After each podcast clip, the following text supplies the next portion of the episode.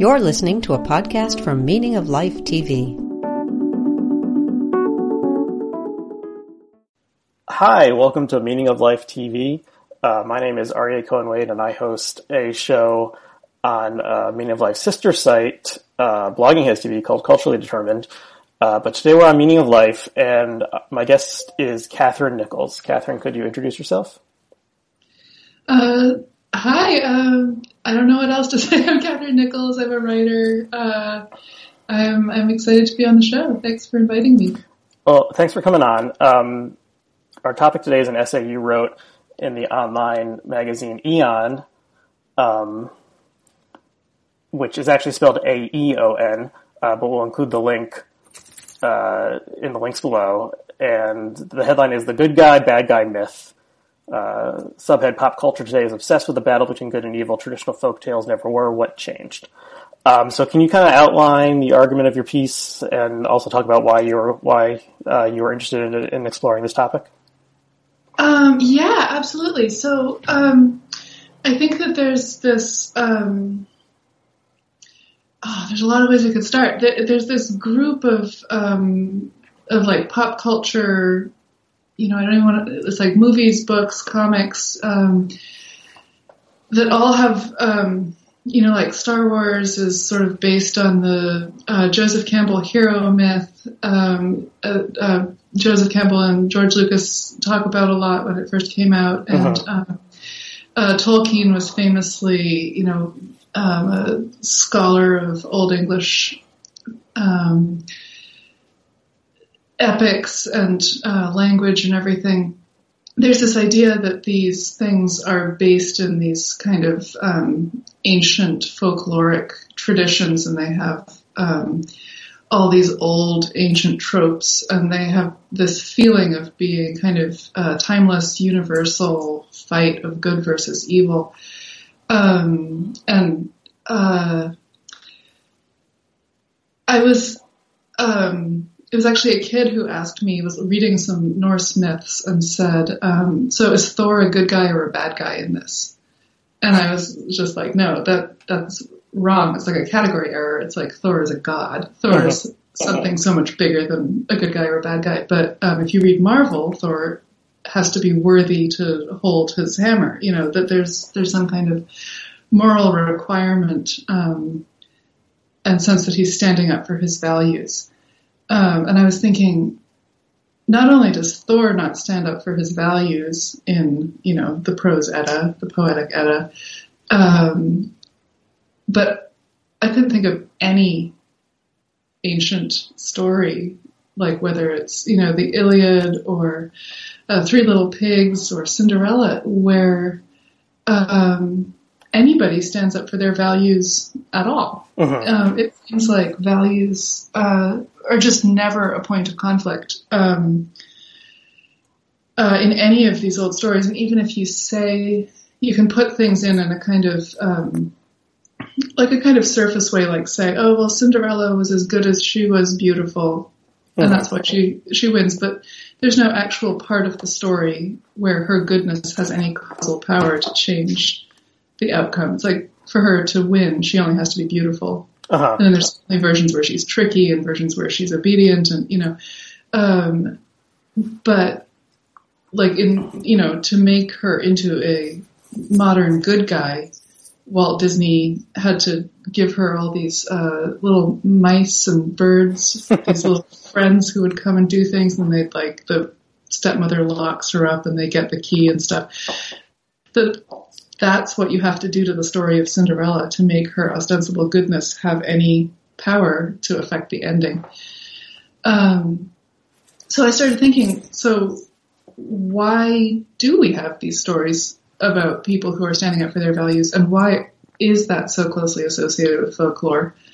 Um, and uh, so I just did a bunch of research, and um, I found that that idea came up very closely with the rise of nationalism in the Enlightenment, modern nationalism, where um, the idea of the nation is that you know, you'd have values like to be an American, you're sort of signing up to, for American values in theory, rather than being connected by um, an ethnicity or, you know, some agreement about land use or something like that. That there's the idea that we all value the Constitution or something like that. Mhm. Um, and um, that's a very new concept of the nation. Um, and um, and it has this mythology associated with it, which is that um, that our stories of conflict are incredibly reliably stories of conflict of values rather than conflict over resources or um, excuse me um, or dinner, all the other things that people have conflicts over in, in older stories. Um, anyway, so the more the more I did this research, the more I found that um, it feels a lot like it's a moral um, it's a moral question um, whether you're a good guy or a bad guy. Um, but it, it's not rooted in a moral vision. It's rooted in a political vision of, of nationalism, uh, of, of specifically binding together a large group, um, sort of with, with something, a story that's, that's kind of thicker than blood. Mhm. And, and you see the Grimm brothers as kind of like the, a key turning point in uh, in this transformation of of folkloric tales. Yeah, um, I because it's an essay and not a book. I think um, in some ways the Grimm brothers um, they're definitely not the only ones. I think they're they were a, a, a turning point, but um, the Joseph Ritson um, version of Robin Hood, which is the first Robin Hood in which he robs from the rich to give to the poor, which was also coming up at this exact same time. That's even slightly before the Grimm brothers. So like I, I just want to be very clear that I don't think that they're the only people who were starting to use folklore um, in this kind of moralistic, nationalistic way, but they were, um, I think they were very influential um, in our thinking of stories like Cinderella as being something that's about um, a good person versus a bad person, as opposed to just people fighting.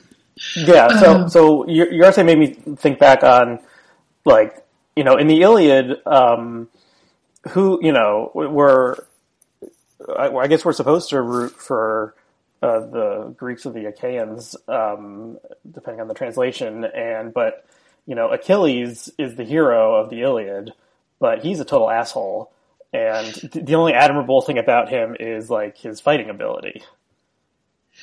Yeah, and like if you had to choose a good guy, it's like you probably choose like Hector before you choose Achilles, but he's it's just um it's just a much more complex story in terms of um the causes and effects of actions. It's like what's at stake for each person, what feelings they're capable of feeling. Um, And The- then it, and the, it, Oh, the sorry. Iliad ends with the desecration of um, Hector's body, which is not you know not a fairy tale ending for um, for, for for anyone. Yeah, but it, and then it's also like the the grief of his father. It's like there's something so humane about the storytelling that doesn't it that doesn't desecrate anyone. It's like everyone is fully human. They've all got, you know, terrible weaknesses and overwhelming feelings and um, and strengths and, and moments of, of nobility. Um, because there isn't this this idea that they have to each symbolize an emotion or a value. Like, you know, if you, uh, um, one, um, thing that good guys and bad guys stories have, um, often is that people can switch sides based on like a change of heart. Like if they have, you know, if, if Darth Vader stops feeling angry and starts feeling love, he will stop being a bad guy and switch to Luke Skywalker's team in this in this war they're having, um, and you just think um, while you're watching Star Wars, you're like, oh, I'm I'm watching kind of this beautiful human moment between father and son. But then if you compare that to um, something like the Iliad, you see that the war they're having never prevents anyone in that story from having a full range of human emotions. But the bad, the good guys, bad guys filter. Like if you're telling a good guys, bad guys story, you're sort of inherently limiting all the good guys to the kinds of feelings that good guys would have, the kind of tactics and the kind of, you know, um, I guess level of hatred or or whatever it is that um, that each side represents and that the bad guys, if they were truly loving, if they truly valued their children or human life or whatever, they wouldn't be bad guys. Um, which is, um, it's kind of a morally disastrous way to think. You uh-huh. know, it's like, like when you, you think like, well, what's the human version of this? Like, is there an actual real life world in which um, people like actually truly have no loyalty on one side of a fight and like just casually um, you know punish their own allies and it's like no that's that's ridiculous. Like everyone's human on both sides of every fight. It doesn't mean that the fights aren't brutal. It just means that it's never actually a fight of one team that has loyalty and the other team that has no loyalty yeah, there's a lot of interesting threads in there. Um, one thing you made me think was, uh, um, you know, it, it, would be the, the, Darth Vader coming over to the good side, the light side, or um, uh, Professor Snape in Harry Potter actually being a good guy after you think he was a bad guy. Yeah, this has no like parallel in the real world. um, it's not like Kim yeah, Jong Un is like going. It just does not exist. Is going to realize the error of his ways and you know dedicate himself to the forces of good. And um, another thread is that you know in the Iliad, um, maybe the the analog for the for like kind of Darth Vader's moment of redemption is like uh, Priam's story and the humanizing grief that we see him display for his son Hector, um, which would be very hard to have. You, you can't imagine Saruman um, or uh, you know some other big big bad um, kind of retaining their enemy status while still being presented with humanity. Be like if they were presented with humanity, that means they they, they saw sides? they saw the light and were coming to the good side. Exactly, and that's why I think like this. That's why you know I, I just think that this is so um, that they feel like they're teaching us better morals, but they're actually preventing us from understanding. I don't, I don't really think people don't understand, you know, like the full moral engagement of human life. But I think that while your mindset is in this good guy, bad guy, while you're thinking in those terms, you couldn't have a fully human bad guy that has like the full range of of the kinds of feelings that good guys would have who wouldn't switch sides because like that's what the sides mean.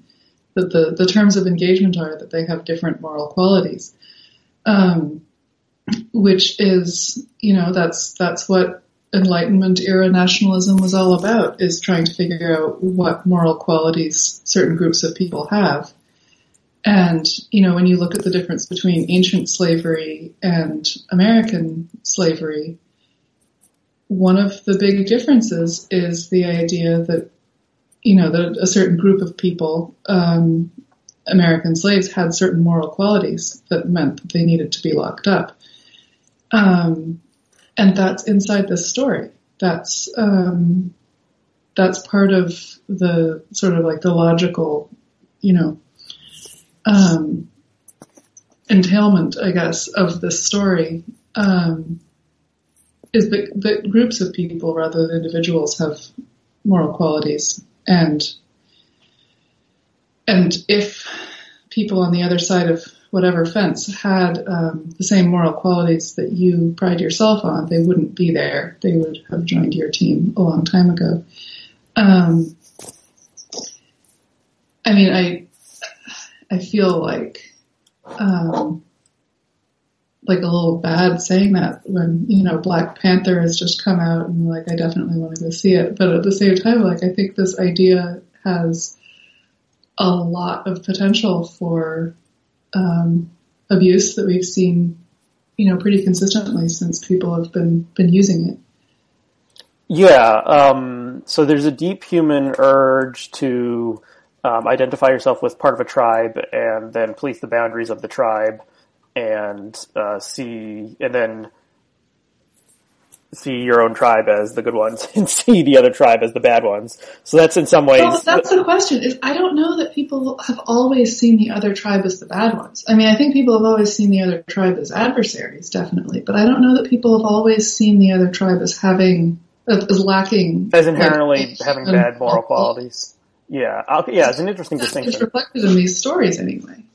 Um, okay, so there's okay. I think there's an ins, there's an instinct, and I'm drawing on some of the writings of um, my boss here at Meaning of Life TV and blogging as Robert Wright in books like Moral Animal and Non-Zero, um, to put your put yourself in a tribe and then see who is an ally and who is not an ally, and yes. th- those often come along tribal boundaries and probably derive from like the you know evolutionary psychology view of uh, you know small human groups um, in like hunter gatherer societies, and then the other group is a threat, and so we like tell a story about how it's okay to kill them um, because of something um, some like thing about them that's not as good as as our tribe.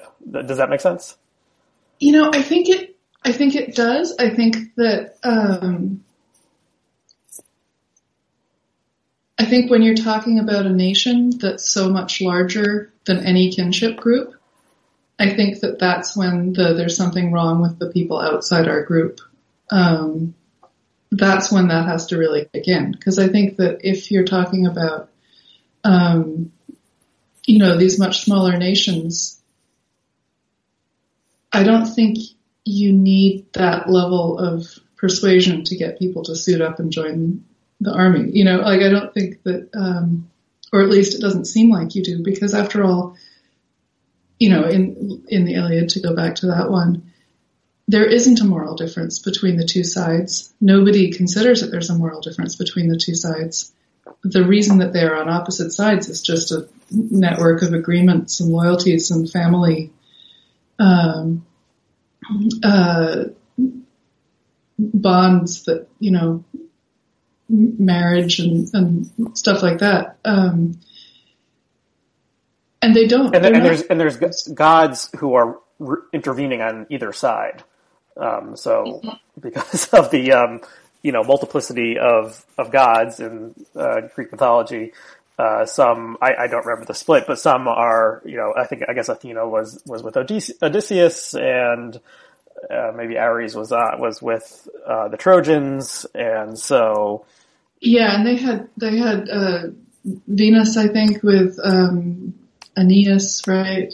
I, am not. I don't want to get it all wrong. Um, yeah, I, I, I, haven't delved into Greek mythology in, in, about ten years, so I might be misremembering some of this.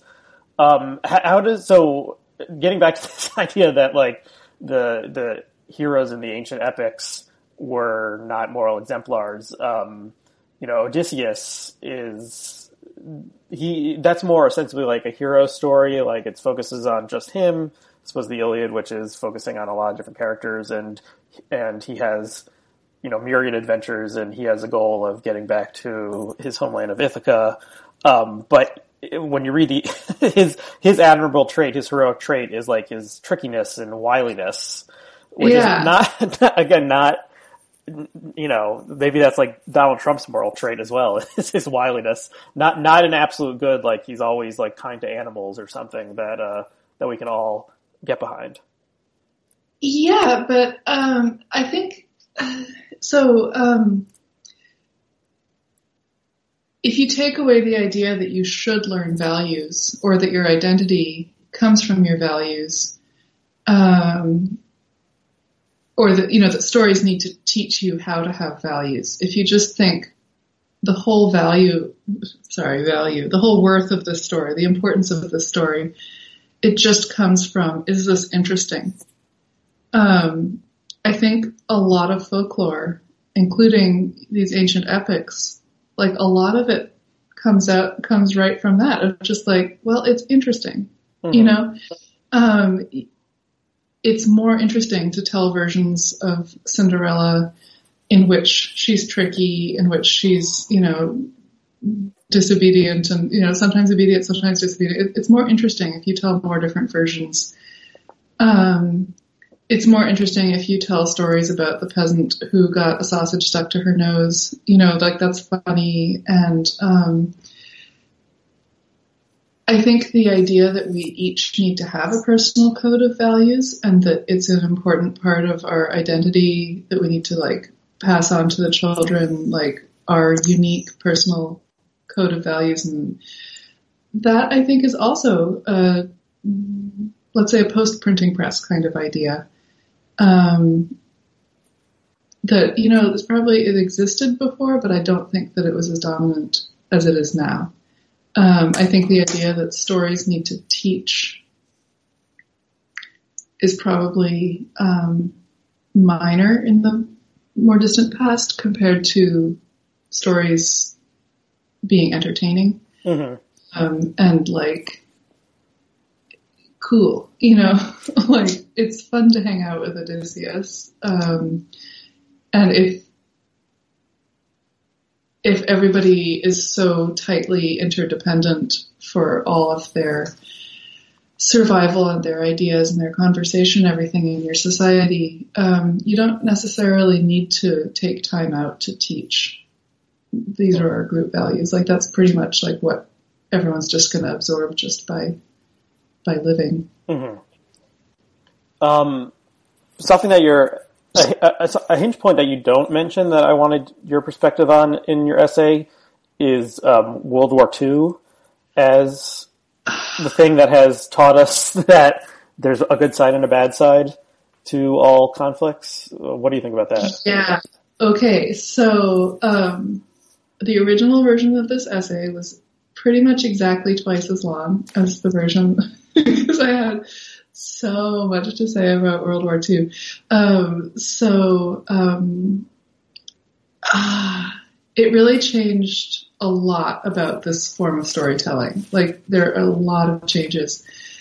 Um,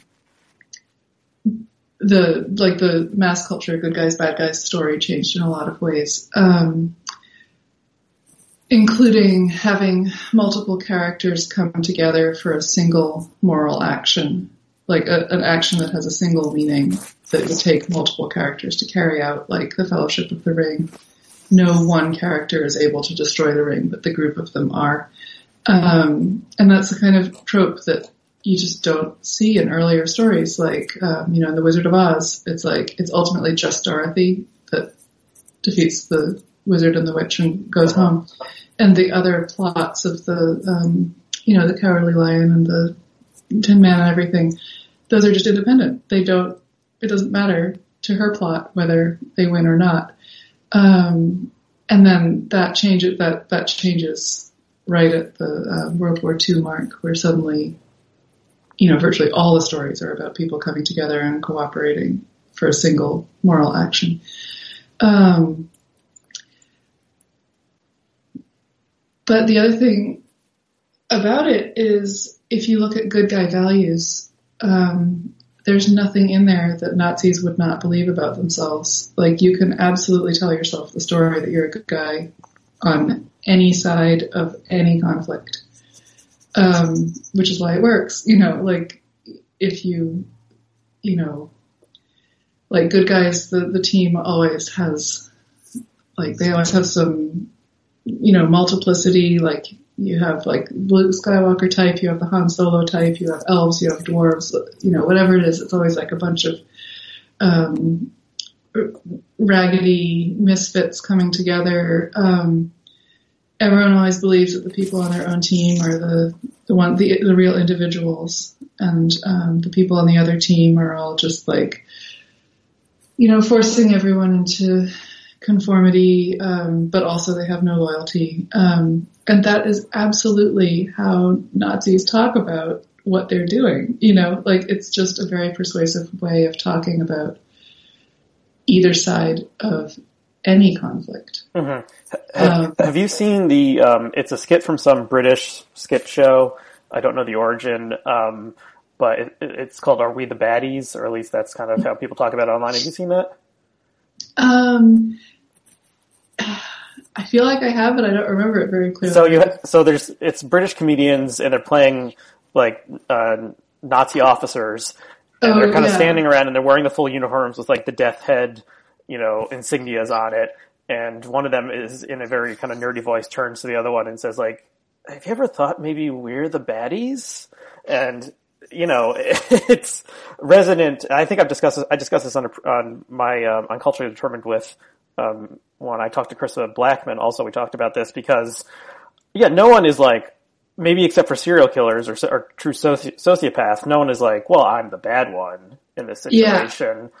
You know, everyone always thinks that what they're doing is good, and and the mind is able to come up with reasons to justify the actions we're taking. Well, and I think it's even in the good guys, bad guys story that um, that good guys always forgive people on their own team for whatever terrible things they do. Um, like you would never have Luke Skywalker. You know, he's he's got Darth Vader there dying and just being like, "Oh, sorry, son, I love you after all." And Luke Skywalker is never going to be like, "You blew up a planet, you horrible person." Like, can we talk about restorative justice or something? You know, um, like it's the whole plot of you know like Buffy the Vampire Slayer is it's like her boyfriends like kill her friends regularly. And she's like oh you know well bygones are bygones you know. Um, it's like the very essence of a bad guy is that he will punish people on his own team for transgressions that will inevitably seem petty and the very essence of a good guy. You know, like in the new the new Star Wars is Princess Leia or General Leia, sorry. Um, it's like what she does is believe that her son will be forgivable. Like what she does is say, reach out to him, um, and not hold him, you know, accountable. And like bad guys, it's like, how do you know they're bad? It's like, well, they're out there strangling people all the time. You know, they're they're punishing people on their own team, and um, I, you know, like every time anything horrifying politically happens, and I think surely somebody on this person's team is going to say, "This is horrific. You've got to like this is not okay." And I think, how would that even feel? Like, how does it even feel to say, like, well, I'm I'm giving this person a pass because they're on my own team. And I think it's what we do in every single movie is rehearse that feeling of like, well, this person's on my own team, so it's okay, whatever they're doing.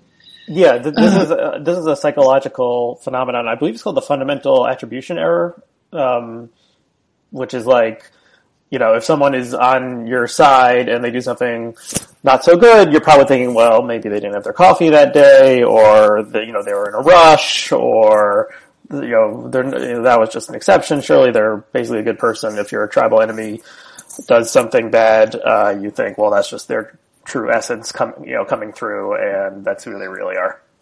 Exactly, but if that were universal, timeless human nature, I think that we'd see it in a lot more stories that predate, you know, the Enlightenment. I think that um, that that went from being like some little thing that we think about sometimes to being like a major part of our everyday, you know, wake up, pour a cup of coffee, and forgive your allies for, you know, horrific um, crimes because um, it's such a huge part of our storytelling now, and it just does not appear in our older things. Um, you know, like there's there's such um, there's so much clarity in some of these old stories. Like you know, you could look at Shakespeare, and people in Shakespeare are not constantly forgiving their allies for things that that they would judge their opponents for.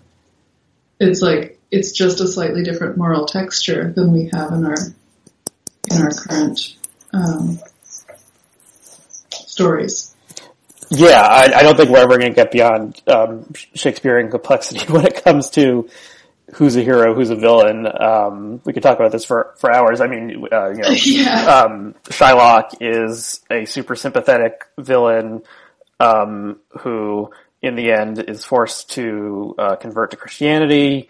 Iago is the most compelling character in uh, Othello, uh, but remains, but is does seem to be has motiveless malignity, uh, which is someone that was someone's term um, for why Iago uh, hated Othello. You never really know why, and he uh, says he'll when he's captured in the end, he says he'll bite his tongue and never yeah. never speak again.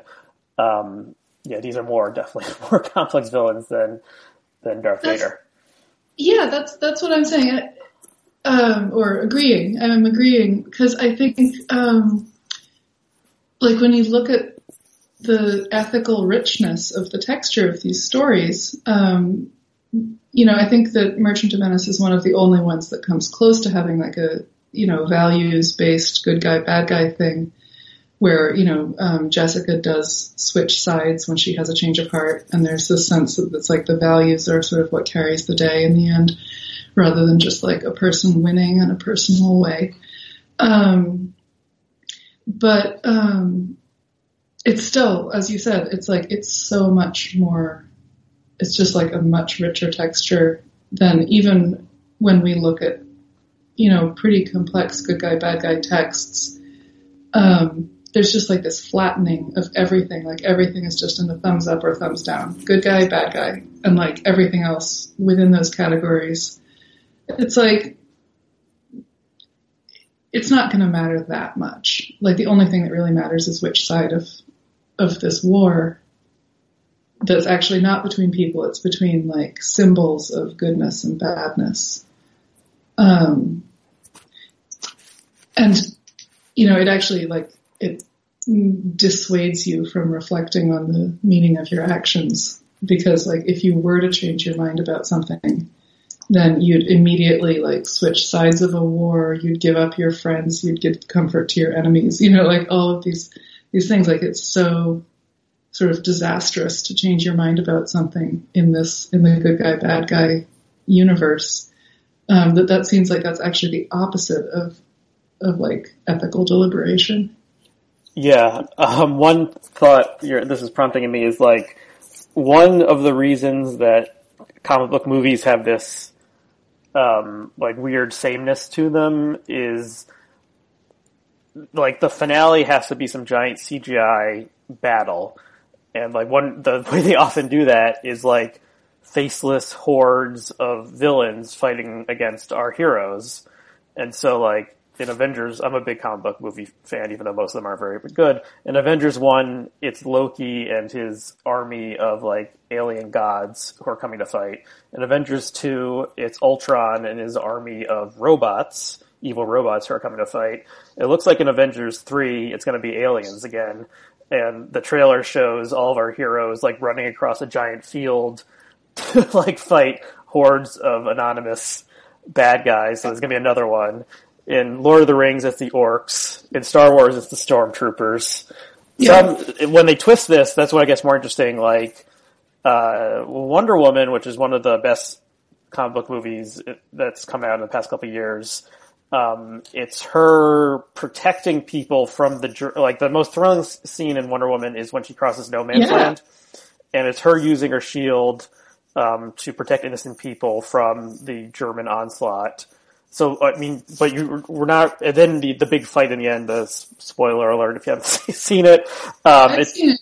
it, turns out that um, uh, she's actually fighting a fellow god, um, uh, the god Ares, and so there's. But that that CGI you know craziness is not as interesting as I don't know this thing on a more human scale where it's like one one person and she's more like defending then attacking the nameless hordes. Yeah, I don't know where I'm going with this, but well, so I thought that scene was really interesting because I was, you know, I was working on a draft of this essay when I watched that movie, so I was sort of like keyed into every time um, a hero starts or a villain starts monologuing about what they're really here for, you know, because that's when they do their little statement of values. They're like, here's what I symbolize. Here's what you will be defeating when you defeat me.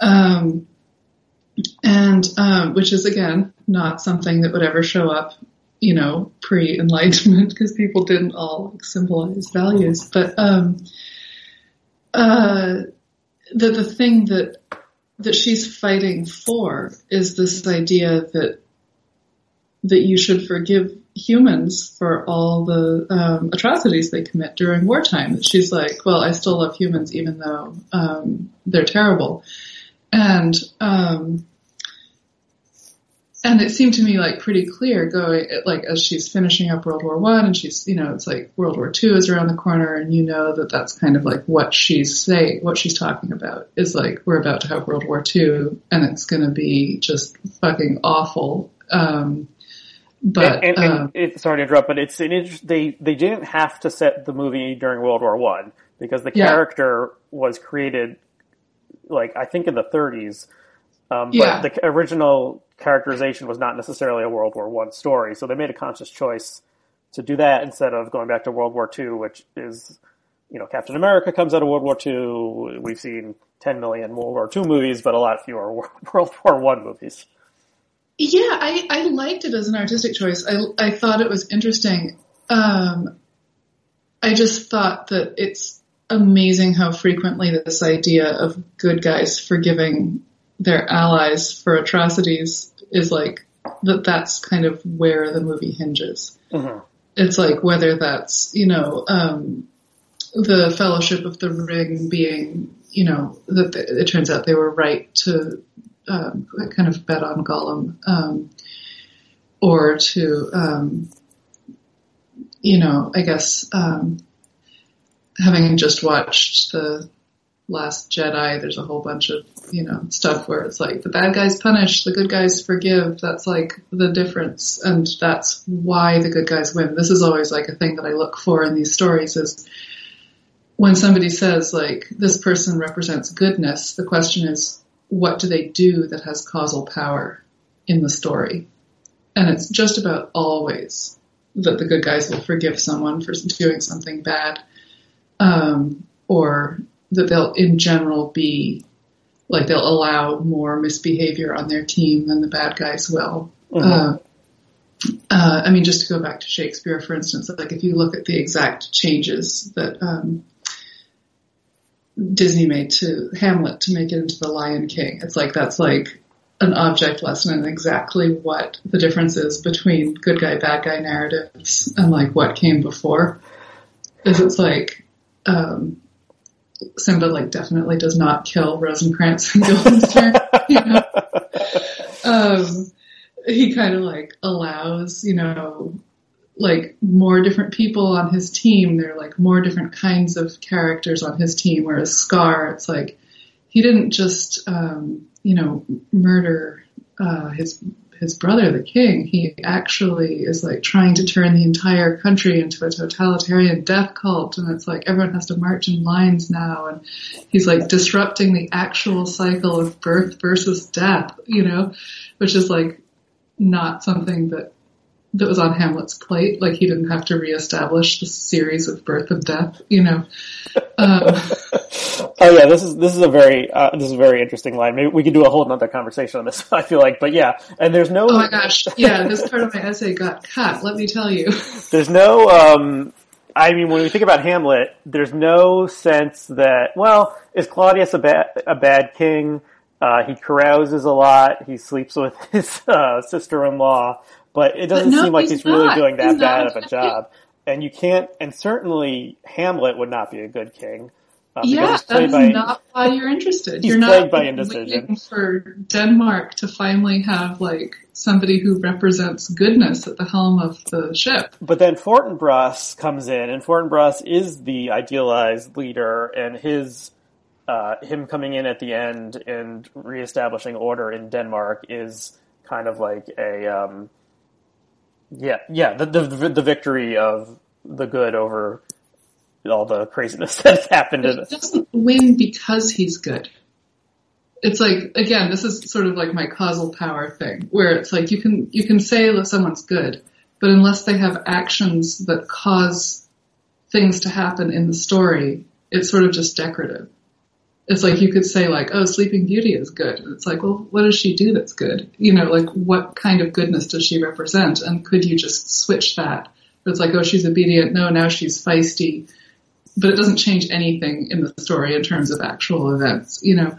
Um, and I think that that's the, you know, that there's nothing that Fortinbras does in um, Hamlet that makes his orderliness have any causal power, really. right. It's Well, like- he displays military. Hamlet does He- outcome. Yeah, he displays military fortitude, and his name is Fortinbras. And there's that the late soliloquy where Hamlet is is on the battlefield, um, and talks about you know the uh, uh, I don't want to misquote, misquote it because I won't get it right. But yeah, it, it, it- this is this is interesting and maybe deserves a, a second conversation. Um, have you read um, Paul Fussell's The Great War and Modern Memory? No. Uh, you're that well, the way this conversation is going made me think about this. It's a very interesting book. I recommend it to all of our viewers and listeners. Um, it's an analysis of of literature in the pre World War One during the work by artists and poets. Um, Oh my were in- gosh, I should really read that. who are in World War One and I and afterwards, and it talks about. Um, it's a very interesting book. Uh, kind of the shattering of illusions that World War One and mechanized warfare brought about, and there used to be these ideas of valor and um, you know the charge of the Light Brigade and all this this romance surrounding war, and then the like insane change, like the change in the level of carnage, the level of psychological like Wilfred Owen type yes, change level of um, fascination with these tropes of, of glorious warfare. Yeah. Yeah, so the, it led, you know, it led to a lot of disillusionment, and uh, it's a fascinating, um, fascinating study. So the, it's called "The Great War: of Modern Memory." Um, Great. I'll check it out. yeah. Uh, is there anything else you want to talk about before we wrap up? Oh my gosh. Um, I feel like there was one more thing I wanted to. Um, oh, yeah, this was the last thing. And that was like when people are talking about their memories of World War II as being this amazing values fight. I think um, the number of countries that got involved in it um, for values reasons and not, say, Hitler just invaded me reasons. Um, it looks to me like there's another, you know, uh, it's like explanatorily complete to to not say um, that it was essentially about values. Like you could say this is about resources, um, this is about who's attacking whom. Um, and there's so many instances where people have um, pulled off genocides um, without starting world wars. Um, that uh, I think that the values story is very good for getting everyone fired up um, and getting everyone to, you know, to sign up for the army. But I don't think it's necessarily a complete explanation of why any country would join the fight if they weren't already in it. Yeah, Um, you know, and I think that, you know, like if if trade were all going well, everyone would just be like, oh, we kind of hate our neighbors. Oh, they're doing kind of gross stuff, but we're going to look the other way. Um, it's like, I don't know, maybe that's cynical, but um, yeah. This is kind of the uh, People's History of the United States view of like U.S. U.S. actions throughout history. Is you know, are they are they motivated by principles and trying to do the right thing, or is it just this was economically advantageous and this is a way to screw over the workers?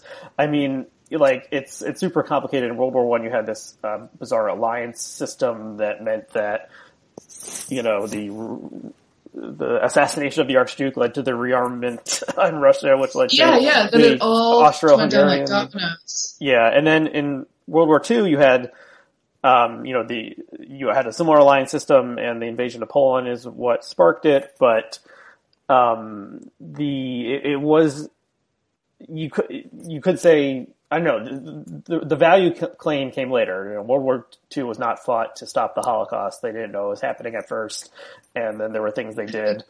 That, you know, they could have bombed the rail lines and so on and so forth. So uh, the moralizing around World War II is some of it is uh, after the fact um, storytelling about what what really happened. Yeah, and I think it is like you can't hundred percent tease apart the um, you know I don't know. I was talking to a historian friend about the U.S. Civil War, the question of like you know who suits up for the North and who suits up for the South. It's like um, for an individual soldier, a lot of that question is going to come down to values and it's not explanatorily complete to just say it's all resources always when you're talking about modern nations and modern armies. But I think that the values part is often overstated because um, uh, it just makes a very splashy story um, and an exciting story to think of of values being the um, the main point of conflict. Yeah, and in the Civil War, I think the you know the main value the North was fighting for was was union, not abolishing slavery. That came later. The you know the Emancipation Proclamation was not till 1863, I believe, and um, yeah, I mean, this is a very contested area of historiography. It's very contested. It's very contested, but it's also, I mean, I think it's legitimately just too complicated to say the people who attribute it to, you know, to values are wrong or that they're 100% right. Like both of those claims, I think, um, like I wouldn't want to sign my name on either of those. Um, and I think that that's why, like, once you're actually talking about modern nations, um, you can't just say that the values are just a fairy tale and that they mean nothing. It's like they do mean something. They are part of the picture they're just not as big of a part of the picture as um, our movies would claim, mm-hmm. and our books, and you know. Um, anyway, so yeah, that's I guess that's my the last thing I wanted to say. Uh, here's here's one more question for you. Um, is there a movie of this type, a good guys bad guys story that's come out in the past couple of years that you've liked that you thought did a presented morally complex, you know, the moral complexity on both sides? Um, uh, you know, I like, I like these movies. I've watched a ton of them, obviously. Um,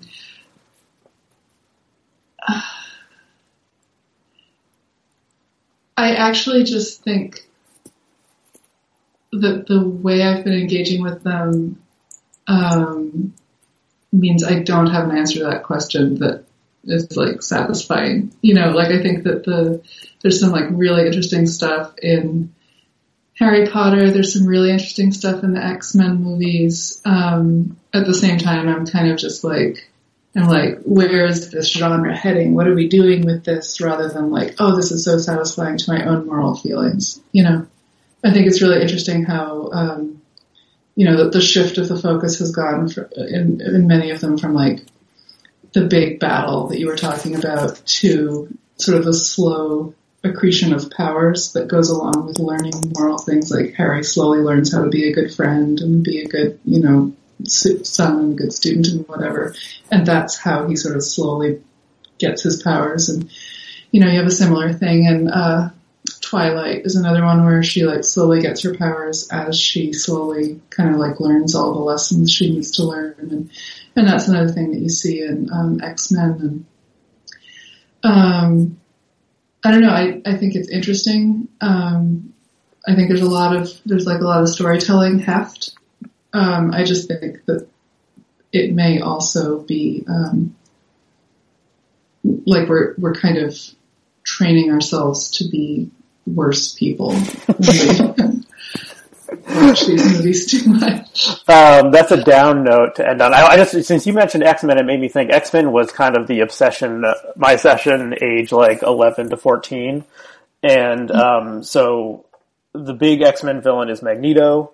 And Magneto in the comics and in the movies, they, they with the way they reboot these so often, they're going to have to stop doing this. But originally, he's a Holocaust survivor, and um, he goes on to form his supervillain group, uh, the Brotherhood of Evil Mutants. So he's one of the few people who's explicitly saying we are evil, um, because he is so disgusted by what uh, man does to man as um, he experienced during World War II. People who don't forgive every single atrocity are bad. The Right. people who hold people accountable, that that's like an evil thing to say, I don't forgive. Right, and it it was in some ways um, written as, or at least came to be viewed as, uh, the X Men characters were kind of um, parable for the civil rights movement, and um, Magneto was Malcolm X, and Professor Xavier, somewhat confusingly, was Martin Luther King. um, so yeah, but Magneto is an interesting, compelling character who never. I mean, comic books go on so long, and they're always throwing new curveballs. So I'm sure Magneto was a good guy for some length of time, but um, He's been a good guy. Like there've been there've been parts where like I, weren't there even comic books where he was actually leading the school when Professor X was. oh, maybe I stopped reading it at that Oh, point. no, no, I actually I am definitely gonna get like somebody's gonna get angry on me at Twitter. Um, but that yeah, that, that the X Men are an interesting um, parallel that maybe I could think about some more. Um, so, Catherine, if people want to find out more, find out more about your work, where where can they look? Oh, more about my work in general. Um, well, very soon I hope I'll have a website. I should really have a website. Um, like a lot of my other essays have been on Jezebel. Um, I don't know, like. And you're you're on Twitter. I'm on Twitter. I am on Twitter at CL Nichols six. That's my Twitter handle. Um, so you should follow Catherine. Um, you should follow me as well, A R Y E H C W on Twitter.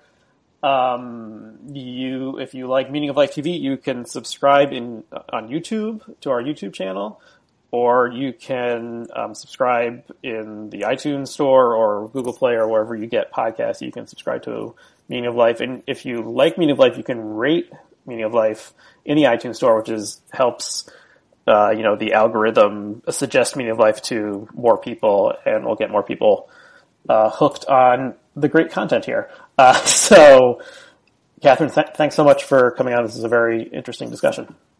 Yeah, thanks so much. Bye. Bye. Thanks for listening to Meaning of Life TV. You can help support this content by remembering to like us on Facebook and follow us on Twitter. You can subscribe to all Meaning of Life episodes or to a specific program by going to our subscribe page at meaningoflife.tv slash subscribe. There you can sign up for podcast downloads via iTunes or Stitcher, or you can subscribe to our email and we'll send you an alert every time we post a new episode.